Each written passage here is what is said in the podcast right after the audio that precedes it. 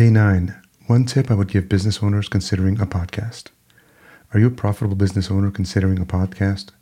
I've been in podcasting since 2014 and have had over 387 conversations across my two shows, Podcast Junkies and Vertical Farming Podcast.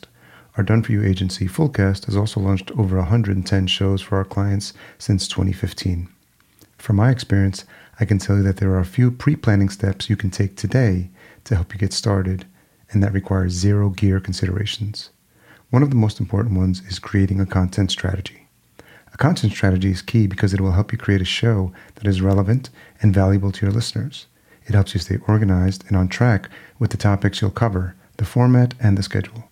Without one, it'll be difficult to plan your episodes in advance. You'll struggle to stay consistent and eventually pod fade. And yes, that's a technical term. Here are three actionable next steps to help create a content strategy. Number one, research your audience. Understand their interests, pain points, and what they're looking to gain from your show. Use this information to plan out the topics you'll cover in future episodes. Number two, content your calendar. Create a calendar that outlines your topics you'll cover in each episode and the schedule for publishing new episodes. Leave room for flexibility as well in case new ideas or relevant topics come up that you want to cover. Number three, define your format.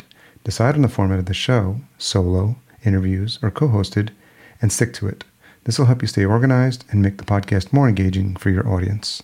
Thanks for listening. If you want to follow my journey online, I've provided all the links to the socials where I'll be posting my updates in the show notes, as well as links to the shows that I'm currently hosting and a link to our agency Fullcast. Take that imperfect action, start today.